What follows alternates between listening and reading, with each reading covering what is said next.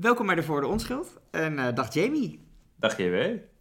Het woord van deze week is voltijdbonus. Ja. We hebben natuurlijk een eh, vet groot probleem in Nederland, namelijk arbeidstekorten. We willen Ja, allemaal ja. dingen, maar dat kan niet, want daar kunnen we geen eh, mensen voor vinden.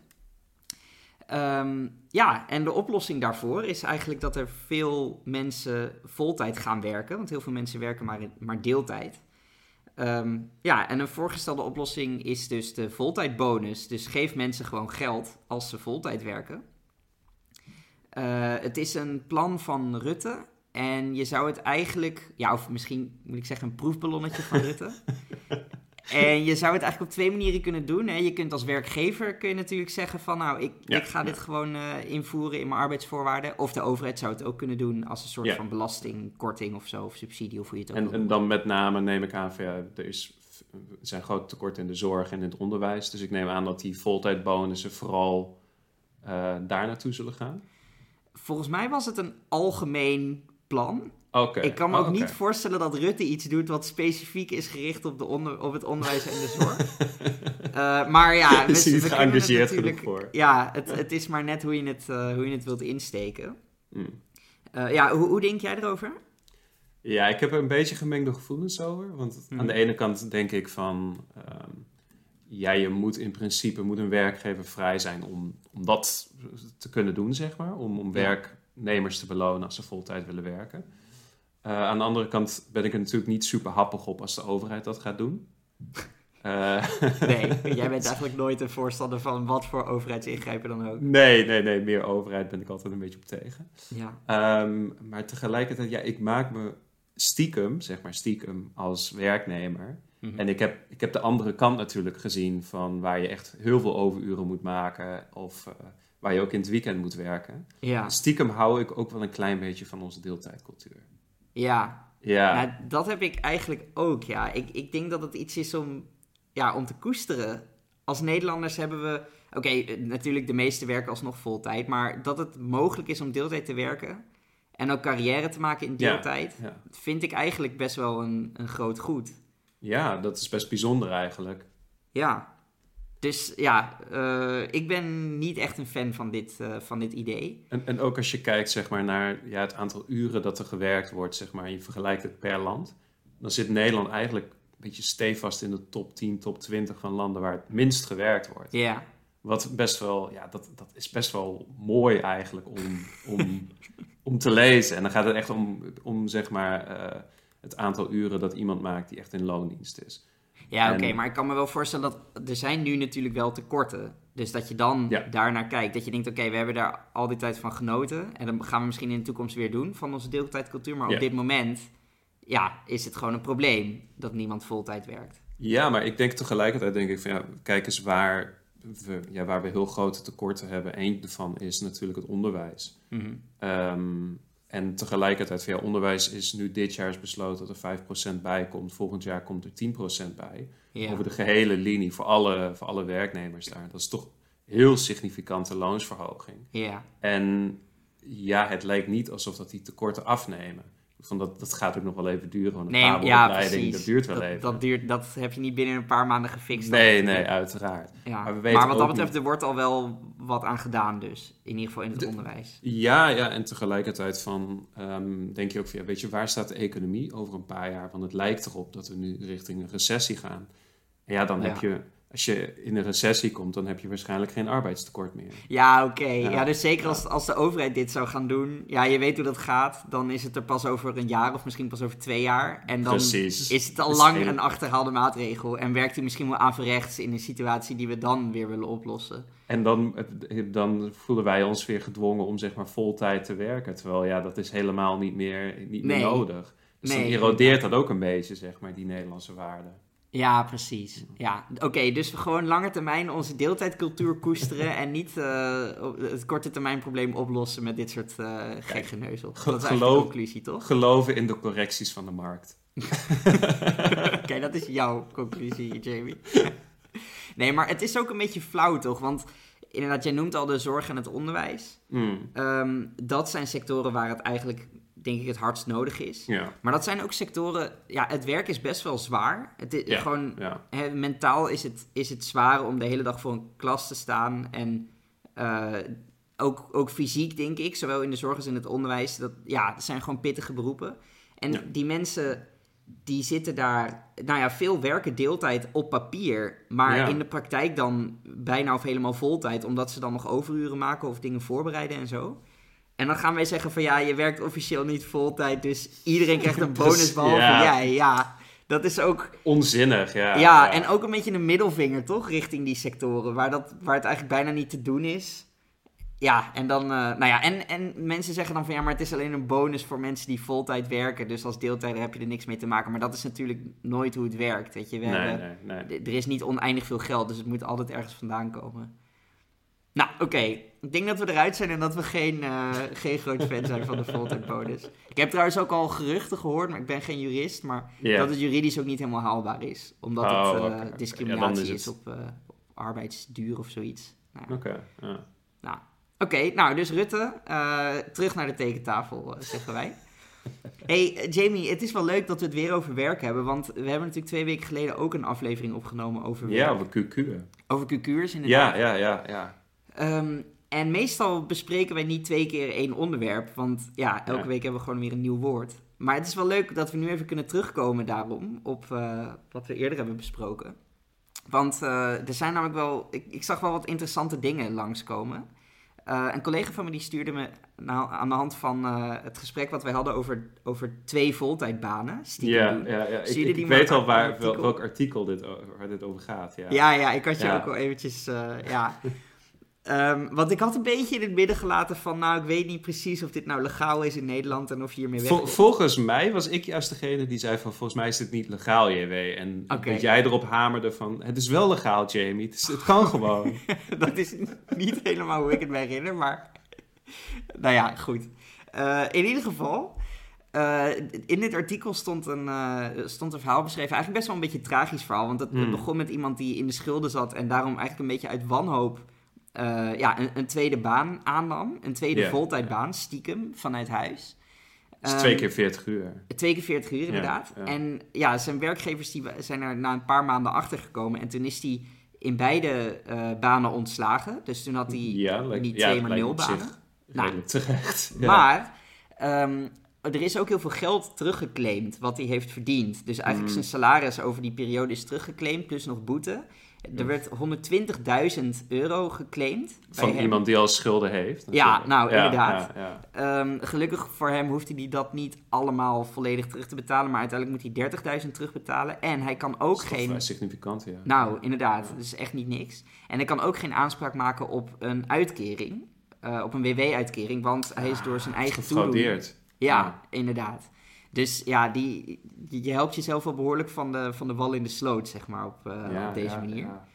Eh, en, en er werd trouwens ook nog door de rechter gezegd dat deze persoon ook de, eh, de arbeidswet overtreedt, want je mag helemaal geen 80 uur werken. Dat, ja, je mag niet Ja, ja, fair enough. Ja, ja. Dat komt wel voor natuurlijk, maar... Ja, oké, maar goed, dit is wel heel expliciet en, eh, nou ja, is niet de bedoeling. Dus eh, het mag niet en Het eh, kan doe het niet. niet, want, want de rechter maakt je helemaal kapot als je dit... als Maar dan heb je dus vorige, vorige of twee weken terug, heb je dus een heel leuk idee de wereld ingeslingerd. Zeg maar, of in ieder geval de wereld van onze luisteraars. Mhm. Van, oh, neem gewoon twee banen, weet je. Je hebt sneller financiële vrijheid en bla bla bla. Ja. Het, het kan gewoon niet, het mag gewoon niet. Het is... eh, Nou, eh, ja, en ik denk ook dat we eh, dat het goed is om even te benadrukken als je naar deze podcast luistert.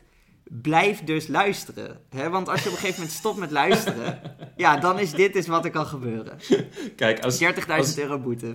Even nog ons kun je niet meer aanklagen, want wij zeggen gewoon van... Dat, dan kunnen we altijd zeggen, ja, daar hadden ze gewoon door moeten luisteren bij de podcast, zeg maar. Ja, Van, want een paar weken later zeiden we dat niet mocht. ja, nou Ja. inderdaad. Ja, dus geen probleem.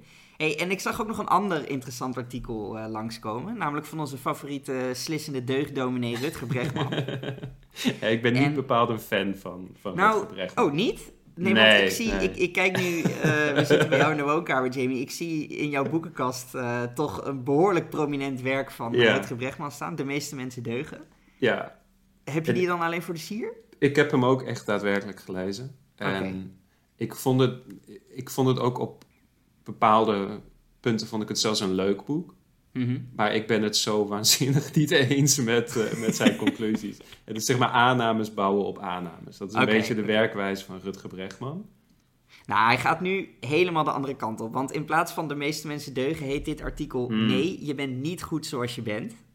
Dus hij breekt behoorlijk met... eh, Het is een beetje zelfreflectie van eh, Rutger Bregman. Nee, het- dit artikel gaat over wat hij noemt morele ambitie. Hij zegt veel mensen zijn wel ambitieus in hun carrière, maar dan vooral eh, ja, voor zichzelf eigenlijk. Dus voor hun eigen carrière. Je wil verder komen, je wil misschien eh, een andere functie of, eh, of meer geld. Maar hij zegt die ambitie zouden we eigenlijk moeten richten op ja, morele dingen, dus idealisme. Mm. En ehm, hij heeft, nou ja, allereerst, dat is misschien wel grappig om even voor te lezen. Dus hij stelt natuurlijk een fundamentele transformatie voor, zoals hij het noemt. Want Ja, dat- geen dat Rutger is- Bregman stuk is compleet zonder fundamentele transformatie. En dan zegt hij van ja, als je daar nou geen zin in hebt, in dat geval gaat dit stuk niet over jou. Om eerlijk te zijn, het is vooral bedoeld voor tieners en twintigers die de grondwet van hun leven nog niet hebben geschreven. De meeste mensen die de 30 zijn gepasseerd veranderen nog maar zelden van koers. Kom op zeg. Wie, wie eenmaal een labrador, een taartschep of een elektrische grasmaaier heeft, is doorgaans een verloren zaak. Dus Oké, het feit dat hij, zeg maar, wat, wat zegt hij, het de morele ruggengraat? de grondwet van je leven. De grondwet van je leven. Ah, sorry hoor, dit is... Als Nou ja. ik zeg dat Rutger Bregman pretentieus is en hij begint zeg maar over de grondwet van je leven, ja. Tja. Nou, wat mij dus... Van- Oké, het gaat En volgens mij is het ook om van, hij richt zich op tieners en zeg maar begin twintigers. Want die zijn nog zeg maar net iets te jong om niet door die bullshit van Rutger Om Bregman Rutger heen te weerstaan. Als een soort cultleader. Nou, oké, ik, ben, ik ben minder negatief over, Oké. over Rutger Bregman dan jij. Maar ehm, ik vind het wel opvallend dat hij, dat hij meteen weer vijanden aan het maken is. Dus ik lees dit stuk. Ik ben Ja, toevallig ja, net dertiger. Nog maar net, wil ik even benadrukken. Maar goed.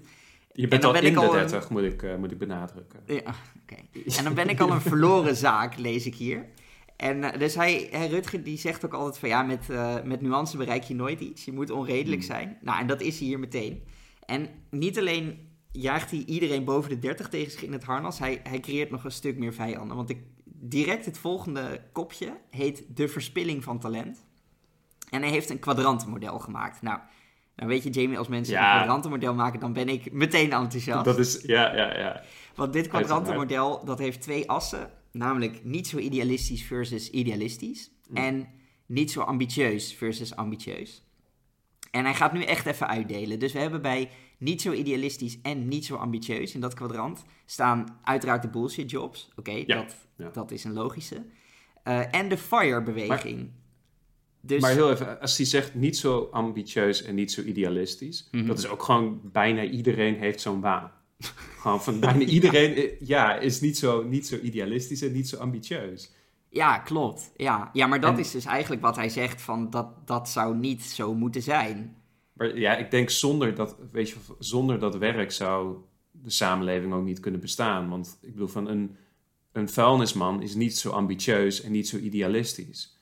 Van lijkt mij niet dat een vuilnisman echt denkt van ja, ik ga echt de wereld beter maken door, door 's ochtends vroeg op te staan en mensen hun vuilnis eh, Nou, weet ik niet. in een ik denk dat gooien. Eh, Oké, misschien. niet.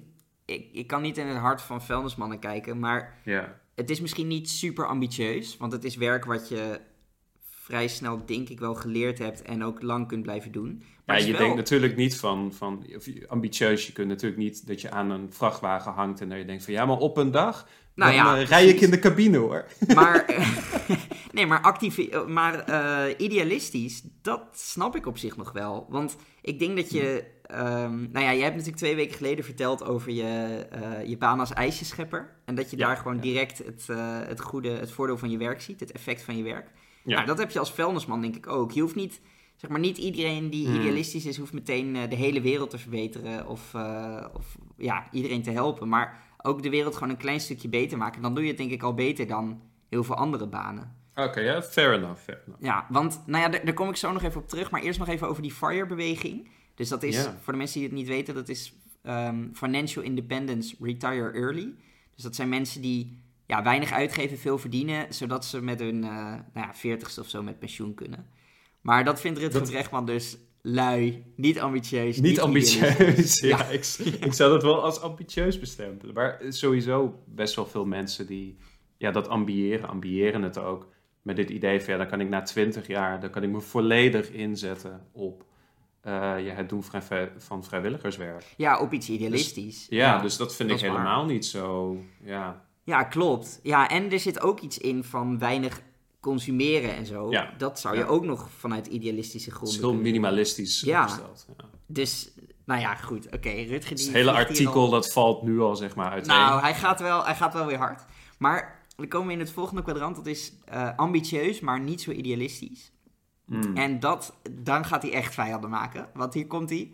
Consultancy, advocatuur, de financiële sector en de meeste tech-startups. Hoppakee, die worden gewoon even allemaal in die hoek gezet. Ik, ik zou zeggen dat bij tech-startups zijn mensen juist vaak heel idealistisch. Want dan is het echt van bijna iedere... eh, ik ben wel eens benaderd, zeg maar, ook voor fintech-bedrijven bijvoorbeeld. Van, ja, want je noemt ook de financiële sector. Ja, En dan staat er vaak, zeg maar, op de, de homepage van die website staat gewoon van... van die fintech-bedrijven staat echt van... ja, wij gaan de hele financiële eh, markt gaan we, gaan we omgooien. En eh, we, maken, we gaan alles democratiseren. Dat, dat woord komt heel vaak terug. En dat Ja. is allemaal een beetje... Het is natuurlijk heel erg leeg. Want het is allemaal leeg idealisme.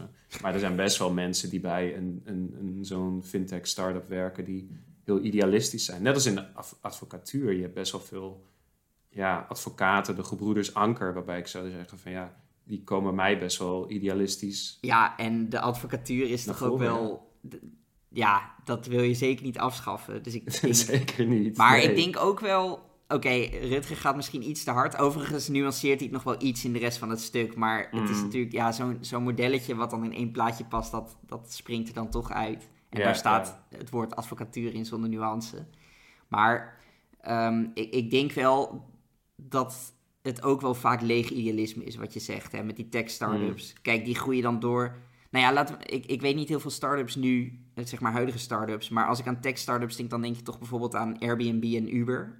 Inmiddels geen start-up meer, maar die, die begonnen ook heel idealistisch. Van ja, we willen deeleconomie en hè, je rijdt Ja. toch in een auto, dus waarom niet iemand een lift geven en zo. Maar nu, ja, zijn het gewoon kutbedrijven. En nou, het, het ben ik niet met je eens, maar oké. Oké, nou, ja, agree ja, to disagree. En, en het ultieme kutbedrijf, Facebook, is ook gestart met een heel idealistisch idee. Van, ja, ik wil mensen in contact brengen en zorgen dat je nog met je vrienden over de hele wereld, ja, ja dat je daar contact mee kunt houden. Terwijl dat nu ook gewoon, ja, dat zou ik niet echt idealistisch noemen. Ja, het is nu gewoon een databedrijf. Ja, ja en ook Vooral, nog ja. een vrij naar databedrijf, zou ik zeggen. Mm. Maar goed. Oké, maar hij, hij eh, gaat dus met iets te veel met broad strokes. Maar, eh, nou ja, hij deelt wel weer lekker uit. Dan komen we in het tegenoverliggende kwadrant. Dat is dus wel idealistisch, maar niet zo ambitieus. Daar staat Mhm. tussen aanhalingstekens volg je passie en ja. woke activisme. Dus ook eh, het wokisme krijgt even een lekkere veeg uit de pan. Ik zou, maar dat, dat, is, wacht, dat is wel idealistisch, maar niet ambitieus. Eh, ja, inderdaad. Maar ik vind, ja, weet, ja, ik denk, daar zit toch ook best wel wat, wat, wat ambitie in, zeg maar. Ja, dat je, ook, dat wil je ja. vaak, wil je ook eh, de, ja, de maatschappij een beetje op de schop. Ja, absoluut. Ja, dus bijvoorbeeld de mensen van, eh, nou ja, neem een Aquasi bijvoorbeeld. Of Ja. een eh, Sylvana Simons. Zou ik zeker onder woke activisme scharen. Ja, ja. Ehm, maar die toch zijn vrij ambitieus. hartstikke ja. ambitieus, Ja.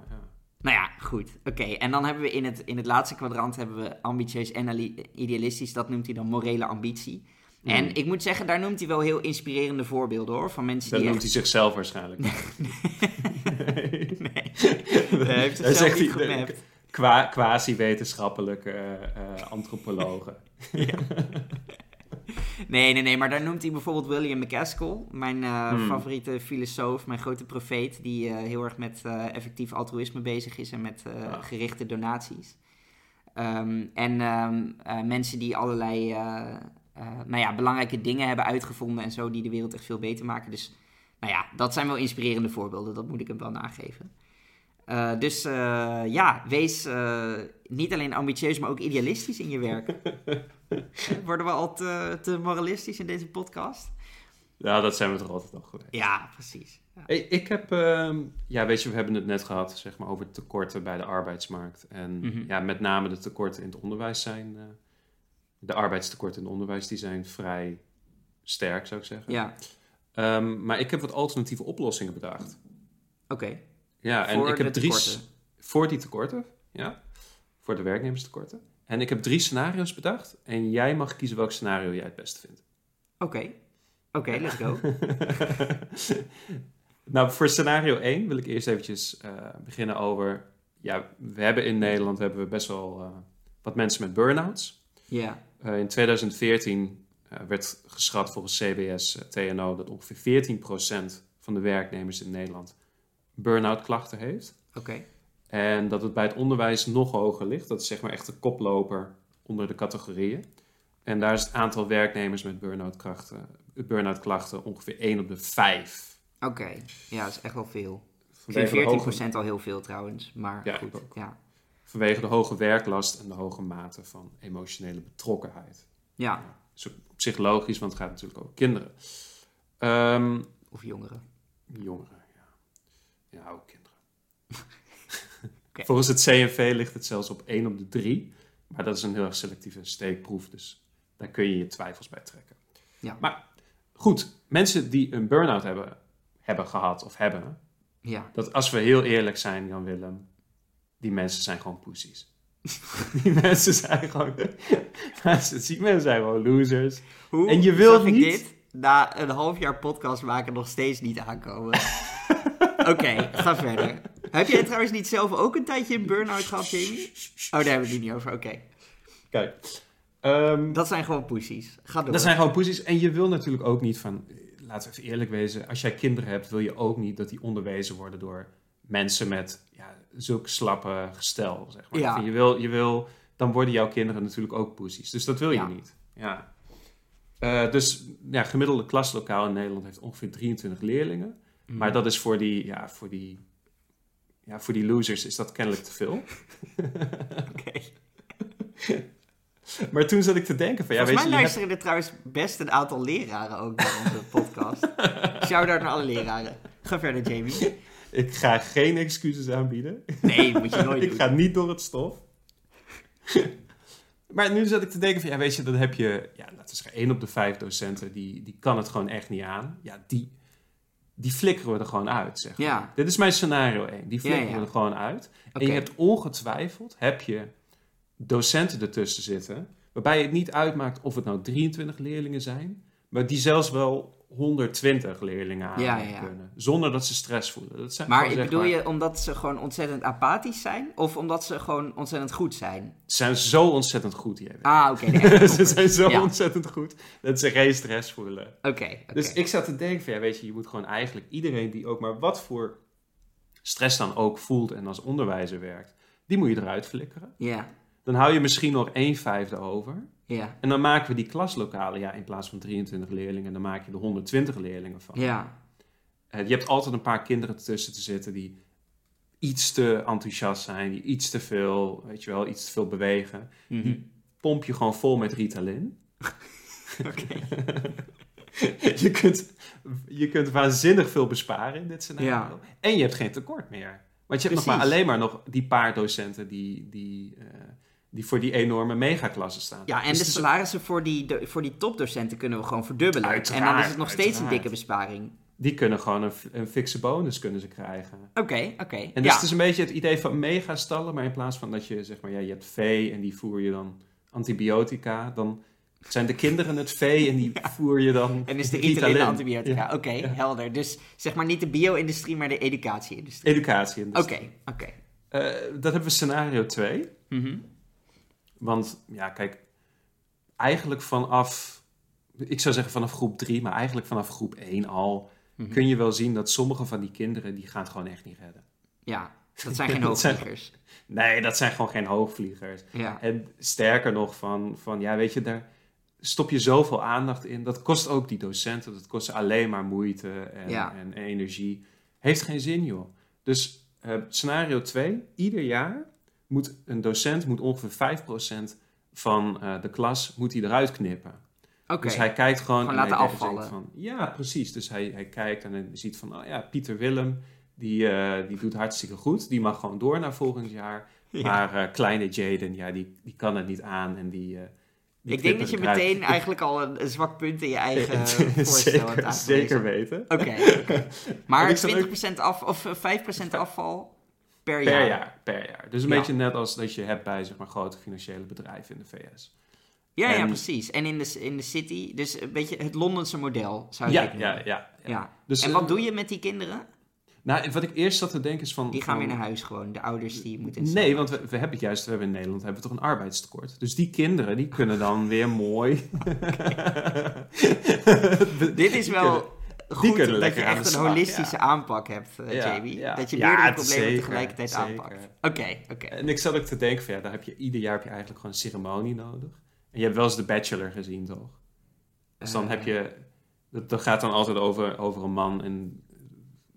Dat is ieder seizoen is dat een andere man en die lijken allemaal sprekend op elkaar. En Ja. is dan piloot, weet ik veel. Ja, Je zit dan in een huis met tien vrouwen en dan mo- moeten die tien vrouwen die moeten strijden voor die ene man. Ja, Het is eh, lekker progressief. En dan heb je altijd, heb je op, aan het eind van iedere aflevering, heb je een roosceremonie. ja. Ja, dus dan geeft hij een roos, zeg maar, aan degene die door kunnen. Dus dat moeten we ook doen met die Ja, die maar. die Ja. geven we gewoon... Het is van, oh je hebt 20 leerlingen, nou hier zijn 19 rozen.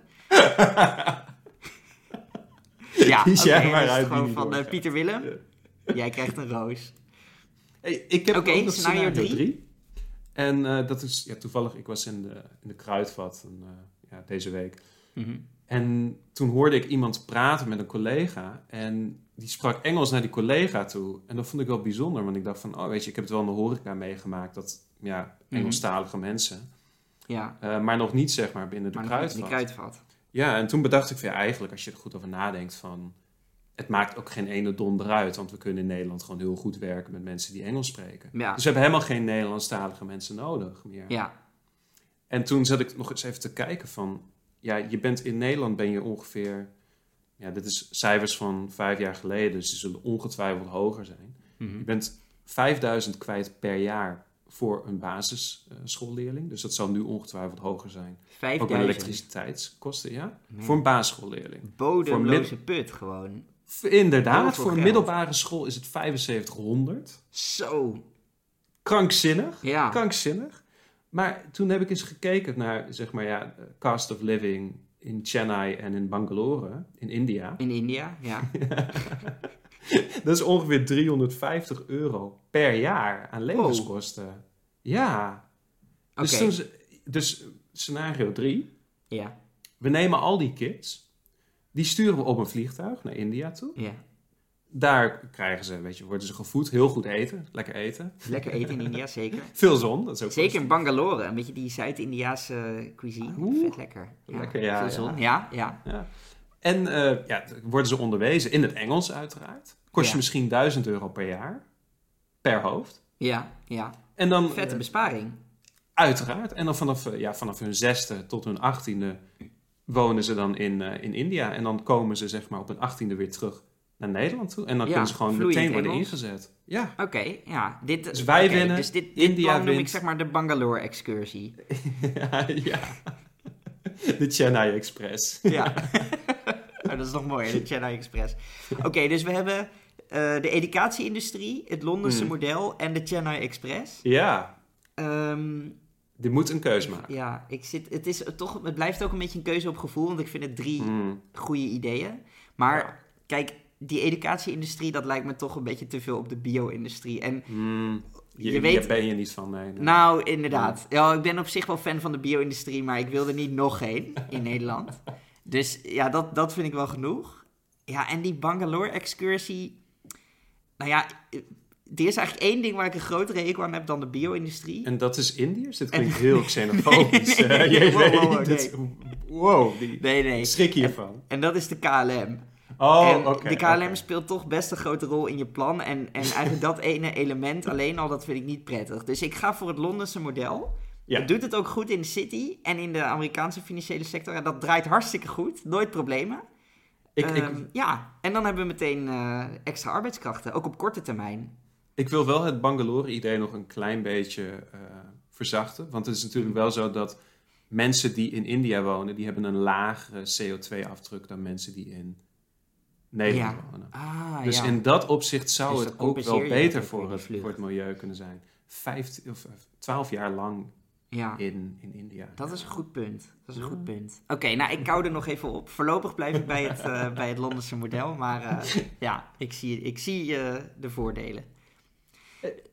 Kunnen door naar de door naar limericks, de toch? Wow. Ah. Ja, is goed. Eh, zal ik meteen eh, die van mij voorlezen? Over Is voltijdbonus? Ja. Op werk hoef ik niets te bereiken. Ik zit graag thuis series te kijken. Maar wat wil het feit? Meer geld voor voltijd? Dat geld wil ik zeker opstrijken. Netjes, netjes. Dank je. Ik heb er ook één. Vertel. Het vaderschap kan mij niet bekoren. Die kids van mij zijn toch al verloren. Die vervelende blagen kunnen zich niet gedragen. Dus stuur ik ze mooi naar Bangalore. Ah, nice. Ja. Oké, cool. En wat vind je van het woord? Eh, ik, ja, voltijdbonus. Ik ben blij dat het... Is het voltijdbonus of is het voltijdsbonus? Volgens mij is Voltijdbonus, het zonder tussen S, maar die is Ja. meestal optioneel in het Nederlands. Kijk, ik ben... Ja, het is weer een samengesteld woord. Wel blij dat het volledig Nederlands is. Mhm. Ehm, ja, ik, ik weet niet of ik het echt als een blijvertje zie. Want ik denk ook niet dat het nog veel, gaat gebruikt, nog veel gebruikt gaat worden. Ja. eh, als deze plannen een beetje doodvallen. Dus Ja. ik, eh, ik ben er een beetje... Ja, ik voel me er niet super enthousiast over. Dus ik geef het twee van de vijf uitgebluste leraren. Oké. Ja, ik ben ook niet super enthousiast. Ja, weet je, op zich, het woord zelf is best wel prima. Want het, je weet gewoon meteen wat het is. Daar Ja. ben ik altijd, altijd eh, nou ja, samenstellingen zijn altijd goed. Het rolt prima van de tong, voltijd bonus. Ja, Maar het heeft gewoon een beetje, ja, de pech dat het gewoon een kut idee is. En, en dat het door Rutte is bedacht. En wat er dan ook nog bij komt, is dat eigenlijk een van de grootste voorstanders van dit woord is Sander Schimmelpenning. Of van het Hmm. idee is Sander Schimmelpenning. Die vindt dat we allerlei, allemaal voltijd moeten gaan werken. En ja, Sander Schimmelpenning is zeg maar nog erger dan Rutger Bregman. Die heeft gewoon de hele tijd met iedereen ruzie. Ja, Alles wat ja. hij zegt is boos en, en hij, hij besmet het een beetje, zoals Ja. een schimmel dat doet. Nou, ja, ja, inderdaad. Dus dat blijft er toch een beetje aan plakken. Dus ja, ik, eh, nou ja, ik, ik ga toch voor een gemiddelde rating, omdat ik het wel, wel gewoon een prima woord Mm. vind. Eh, drie van de vijf eh, gigantische boetes die je moet terugbetalen omdat je twee banen hebt gehad. Nou. Eh, dan zijn we er, denk ik. Ja, Ik wilde nog één heel ander dingetje noemen. Eh, Jamie, Ja. we hebben natuurlijk in het verleden afleveringen gemaakt over Dread en over The Matrix. Dus over Ja. films.